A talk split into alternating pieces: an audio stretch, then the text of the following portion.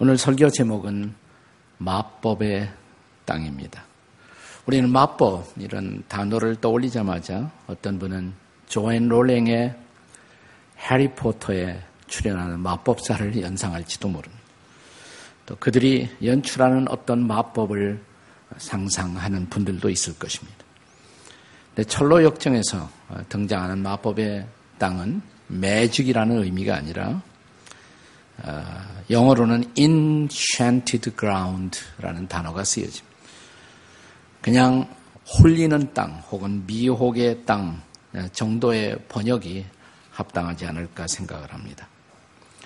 철로역정에 보면 순례자 크리스찬 일행이 소위 마법의 땅에 도착하자마자 이상한 공기가 가득해서 저절로 어, 잠을 자고 싶은 유혹을 받는 땅이라고 묘사되어 있습니다.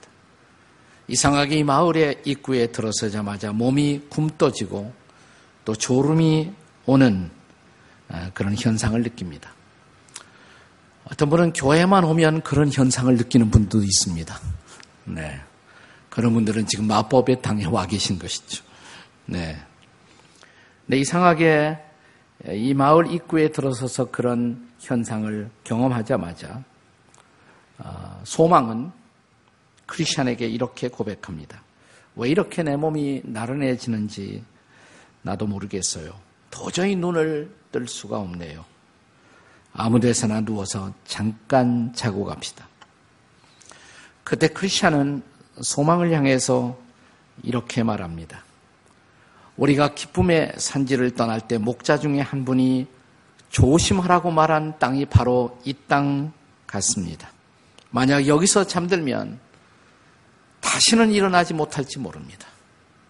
여기서 잠들면 끝이에요. 옆에 분들에게 여기서 잠들면 끝이에요. 한번 하시겠습니다. 다 같이 시작. 여기서 잠들면 끝이에요. 네. 여러분이 깨어나셨습니다. 네. 그렇습니다. 인생 순리의 여정에 우리는 종종 이런 마법의 땅을 지나가게 되는 것을 경계하는 어떤 레슨이 여기에 있습니다.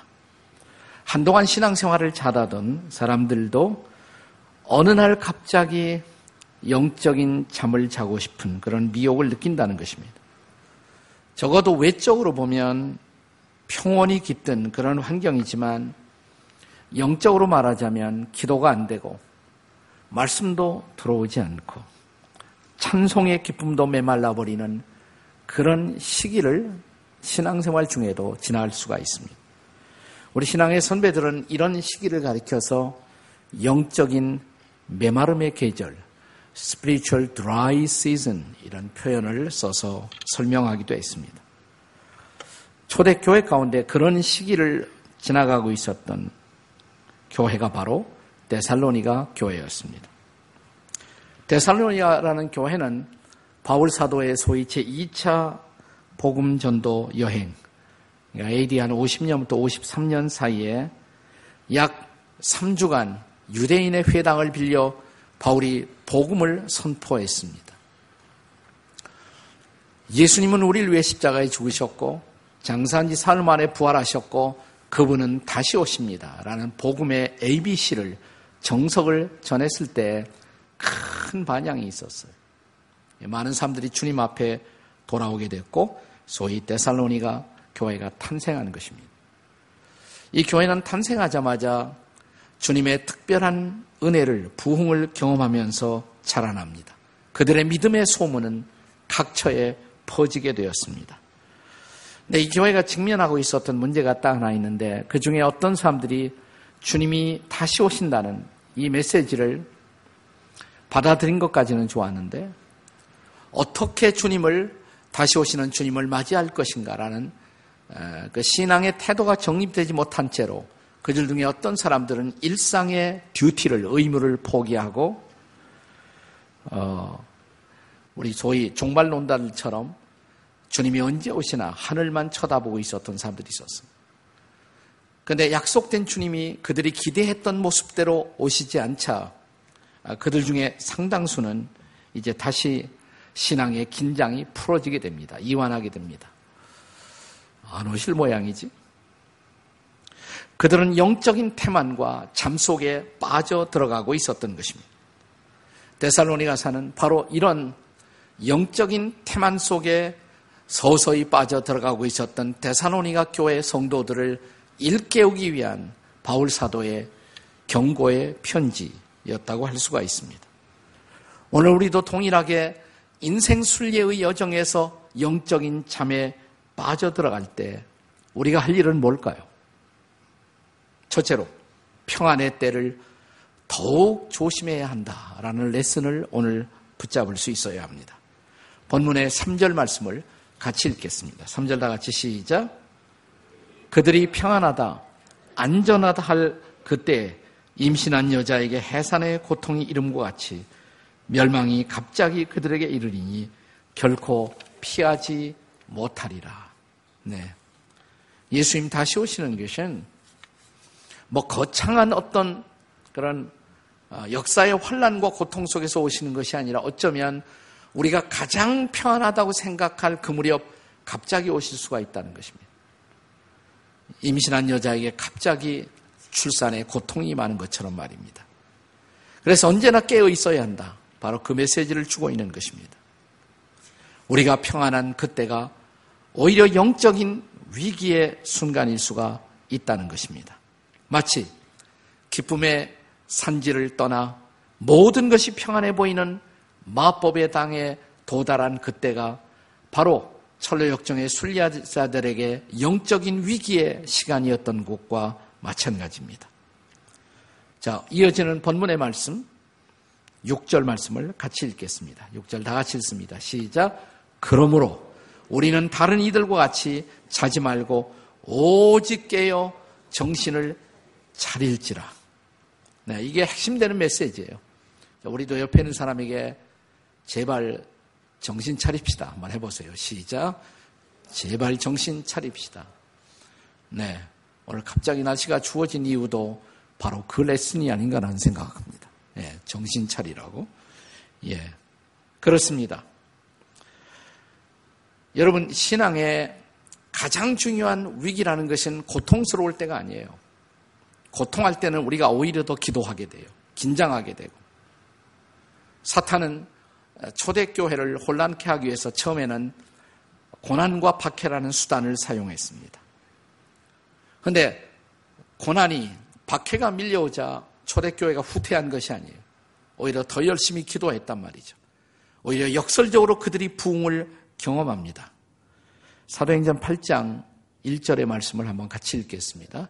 사도행전 8장 1절 다 같이 시작. 사울은 그가 죽임당함을 마땅히 여기더라.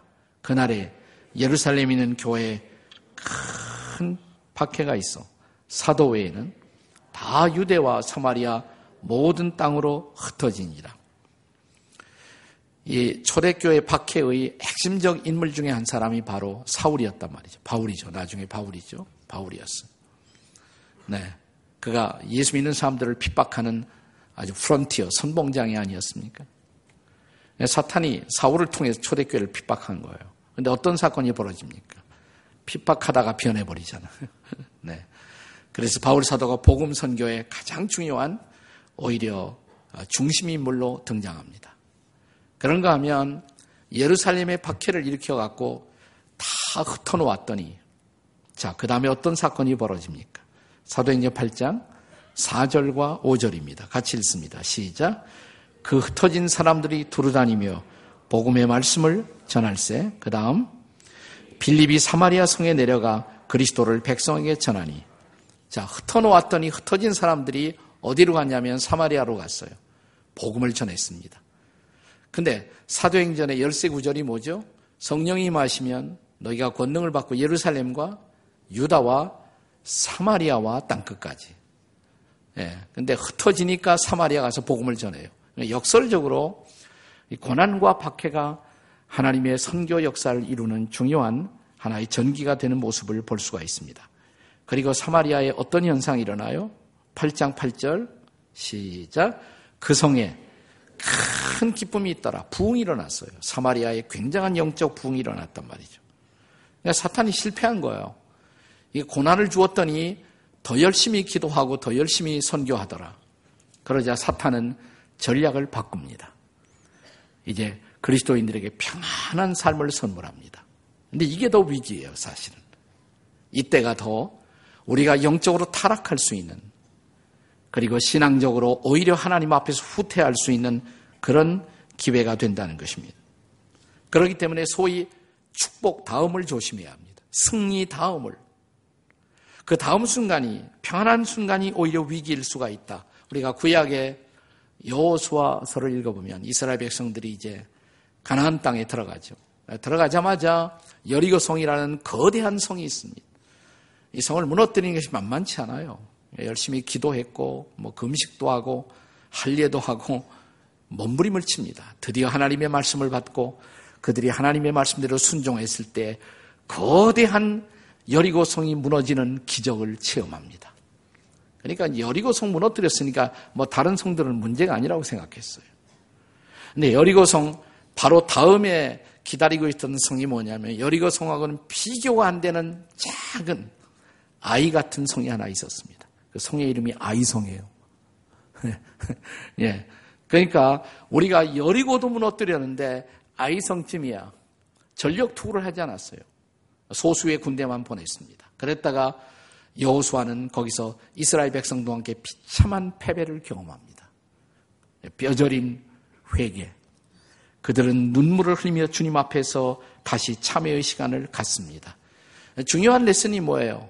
예, 소위 승리할 때, 축복을 경험할 때, 모든 것이 잘 될 때, 그때가 사실은 더 위험한 순간이다라는 사실입니다.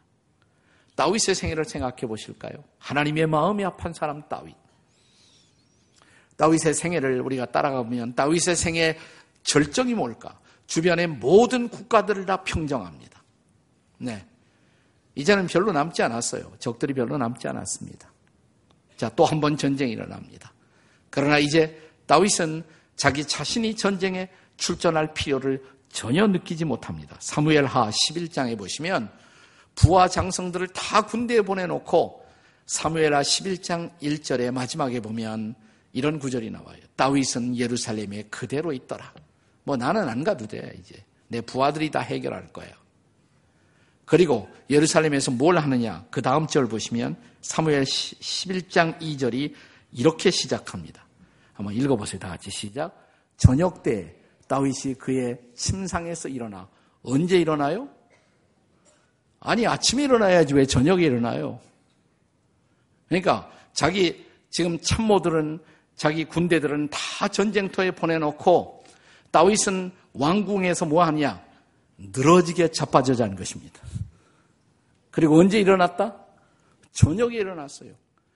그리고 일어나서 개슴풀의 한 눈으로 옥상에 지붕을 거닐다가 목욕하는 아름다운 여자 하나가 들어옵니다. 이게 다윗의 몰락의 시작이에요. 몰락의 시작이에요. 그의 인생의 절정, 적수가 없었던 모든 적이 평정된 시대, 그리고 삶의 편안함을 구가하던 바로 그 무렵 결정적인 유혹과 다윗의 몰락이 시작되는 것입니다. 그렇기 때문에 우리는 소위 축복의 때를 번영의 때를 더 조심할 필요가 있습니다. 소위 평화의 때, 안전의 때가 나에게는 위기일 수도 있다. 그런 사람들만이 영적인 잠에 빠지잖아요. 무장 해제는 언제나 비극을 초래하는 것입니다. 옆에 사람들에게 무장 해제 마세요. 자, 시작. 무장 해제 마세요. 네. 자, 우리가 영적인 참에서 깨어 승리하려면 두 번째 중요한 것은 가장 중요한 것입니다. 어쩌면. 두 번째로 가장 중요한 것. 그것은 주님과 함께 사는 것이다. 이 메시지가 우리 가슴을 붙들어야 합니다. 우리가 평화의 때, 안전의 때라도 조심해야 한다. 그럼 조심해서 뭘 하겠어요? 우리가 주님 바라봐야죠. 그리고 그분과 함께하는 것, 그것보다 더 중요한 것은 없다는 것입니다. 자, 본문의 10절을 다 같이 읽겠습니다. 10절 다 같이 시작. 예수께서 우리를 위하여 죽으사 우리로 하여금 깨어 있든지 자든지 자기와 함께 살게 하려 하셨느니라. 깨어 있느냐 자느냐 뭐 육체적으로 실제로 깨어 있느냐 자느냐 그게 중요한 것이 아니라 더 중요한 것은 주님과 함께 사는 것. 주님과 함께 있는 것. 그것보다 더 중요한 것은 없다는 것입니다. 예수님이 우리의 주라고 우리는 고백하지 않습니까? 여러분, 예수님이 주님이십니까? 여러분의 주인됨을 고백하십니까?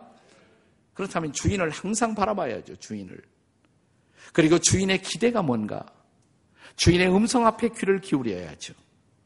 그리고 그 주님과 함께 하는 것, 이것보다 중요한 것이 없다, 이 말이죠.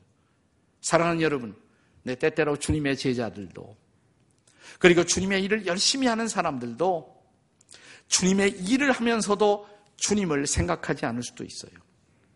그냥 나의 열심, 내 열정, 내 계획, 내 생각, 내 방법만으로 일하다가 지쳐버립니다. 그리고 우리는 어느 날 그 주님이 나와 함께 하지 않았다는 사실을 발견하게 될지도 모릅니다.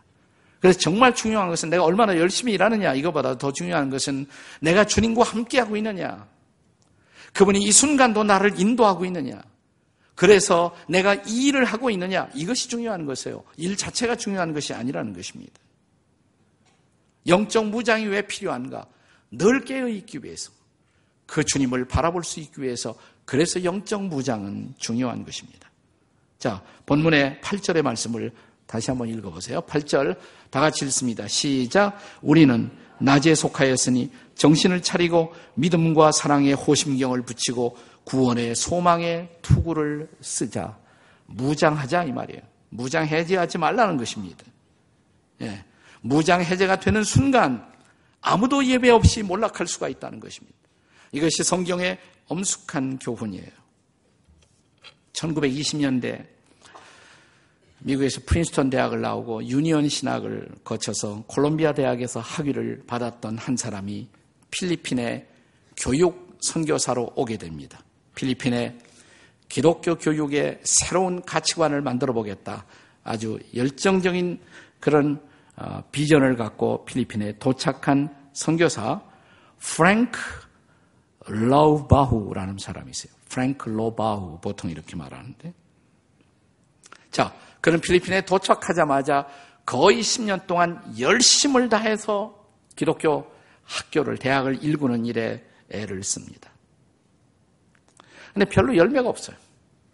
열매를 맺지 못해요. 하는 일마다 잘 되질 않아요. 거기다 자기 건강까지 흔들립니다. 어느 날 그는 완전히 지쳐버린 채로 자기 집 뒤에 언덕에 올라가요. 해지는 석양역 뉘어뉘어 석양역을 바라보다가 자기도 모를 눈물이 흘러요. 내가 이렇게 아무리 열심히 해도 왜 아무런 결과가 없을까? 그때 갑자기 마음속에서 깨달아지는 것이 뭐냐면 내가 주님을 제껴놓고 나 혼자 한 것은 아닐까? 주님 없이 나 혼자 몸부림친 것은 아닐까? 주님, 그렇습니다. 내가 정말 주님과 깊은 교제를 나누었던 때가 언제였던지요. 죄송합니다. 저는 주님의 일을 한다 그러면서 주님을 바라보지 못하고 지금까지 달려왔군요. 마음이 뜨거워지기 시작해요. 참으로 오래간만에 주님의 임재가 경험됩니다. 기도가 막 살아 움직이기 시작해요. 그가 언덕을 내려오는데 집으로 가는데도 기도가 계속돼요.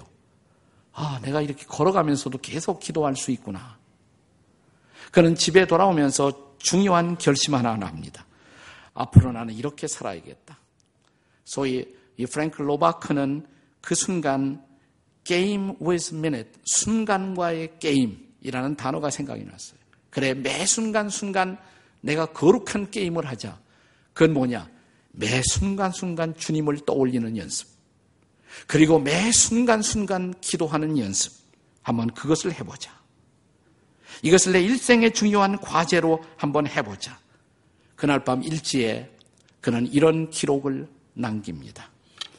내가 과연 하나님을 몇 초마다 매 순간마다 내 생각의 흐름 속으로 모셔서 하나님의 찬상이 항상 내 마음 속에 남아 있도록 할 수가 있을까? 하나님께서 내 모든 생각과 지각의 요소 중 하나가 될 수 있도록 할 수가 있을까? 내 남은 생애를 나는 이 질문에 대답하는 거룩한 실험을 드리기로 결단한다. 그리고 그 이튿날부터 매 순간순간 보는 것마다 기도하는 거예요. 눈에 들어온 거 가지고 기도해요. 일하면서도 생각나는 것마다 기도합니다. 그날 이후로 그는 신기한 경험을 하기 시작합니다. 기도와 일이 하나가 되는 거예요. 기도와 일이 하나. 일하면서 기도하는 거예요. 눈에 보이는 모든 것이 기도의 제목이에요. 생각이 스칠 때마다 기도합니다. 그는 이런 기도를 가리켜서 프랭크 로바크는 flash prayer라는 단어를 썼어요. 섬광기도, 섬광기도. 플래시처럼 탁 지나갈 때마다 그래. 그걸 붙들고 기도하는 거예요. 매 순간순간 기도하는 거예요. 예, 근데 우리가 운전하다가 누가 탁 들어왔잖아요. 저 인간 한 번 쏘고 싶잖아요. 저 인간 어찌하오리까? 기도로 만드는 거예요. 기도로 만드는 거예요. 내 들어오는 모든 것을 하는 것이에요. 그러면서 자기 마음 속에 의미심장한 변화를 경험하기 시작합니다. 자, 그는 1937년 4월 27일 주님이 강력하게 자기 마음속에 말씀하시는 음성을 그대로 기록합니다. 이런 음성이 그에 들려오는 거예요. 내 아들아, 내 자신의 작은 문제들과 의심을 위해 기도할 때 내 기도는 아주 얇고 작은 것이 된단다.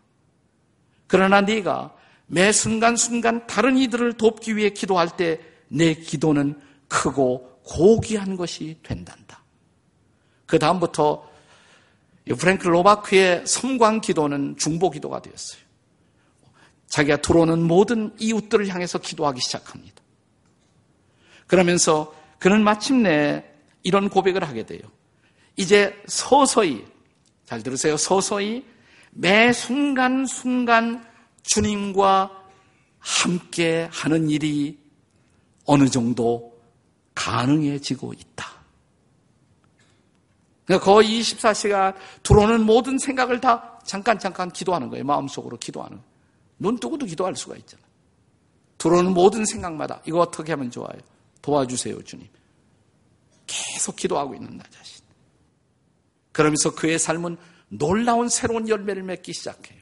그때부터 그의 사역은 필리핀을 움직이고 그는 필리핀 역사사상 아무도 지울 수 없는 문맹 태치의 공헌을 세우고 나라를 바꾸는 놀라운 일을 하기 시작합니다. 그렇습니다. 가장 중요한 것은 일이 아니에요. 그분과 함께하는 것입니다. 그렇습니다. 우리가 진정 영적인 잠을 깨어나 영적으로 살아있는 삶을 살기 위해서 그분과 함께함을 사모하는 여러분과 제가 되시기를 주의 이름으로 축복합니다.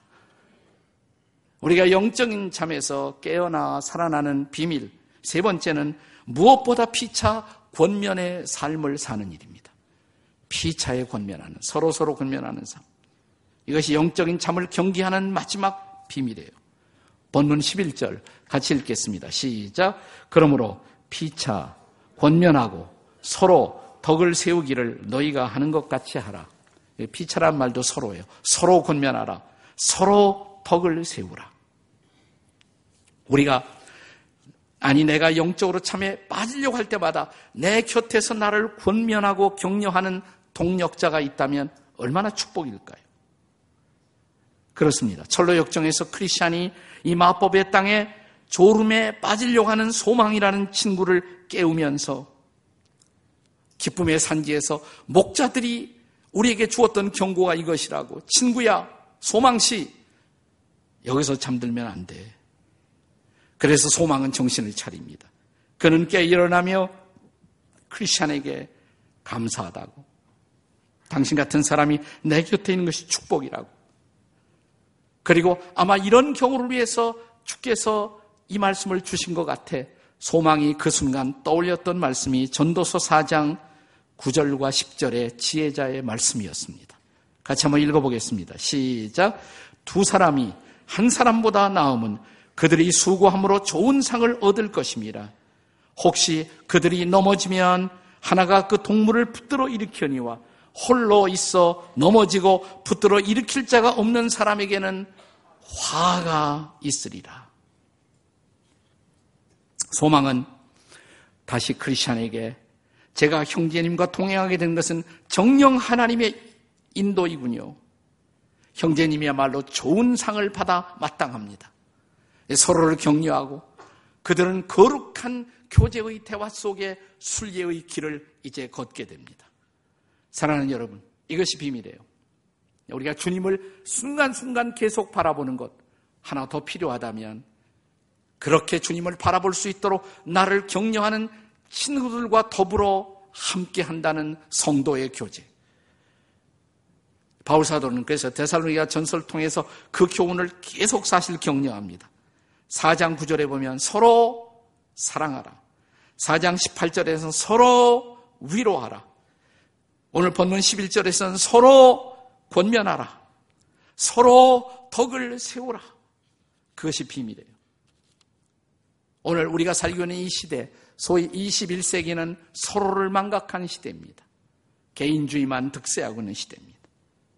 서로가 서로에게 얼마나 필요한 존재인가를 망각하고 삽니다. 그래서 사람들은 외롭고, 그래서 사람들은 무너지고 있고, 그래서 사람들은 좌절하고 있는 것입니다.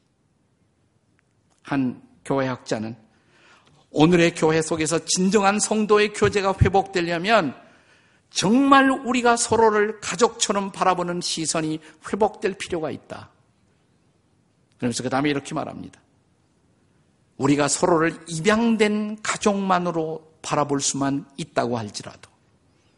그렇잖아요. 성경에 보면 우리가 양자 영을 받았다 그랬어요. 네. 우리가 하나님을 아버지라고 부르잖아요. 우리 아버지가 같아요. 우리는 서로 양자된 가족들인 것입니다. 입양된 가족들이에요. 성공적인 입양 가족의 시선만으로 서로를 바라볼 수 있다고 할지라도 우리들의 신앙생활의 색깔은 얼마큼 달라질까요? 종종 입양이 실패하는 원인 중에 하나는 입양의 사실을 숨길 때예요. 그럴 필요가 없거든요. 네. 제가 입양, 아이를 입양하는 어떤 엄마의 편지를 읽다가 마음에 깊은 감동을 받은 적이 있습니다.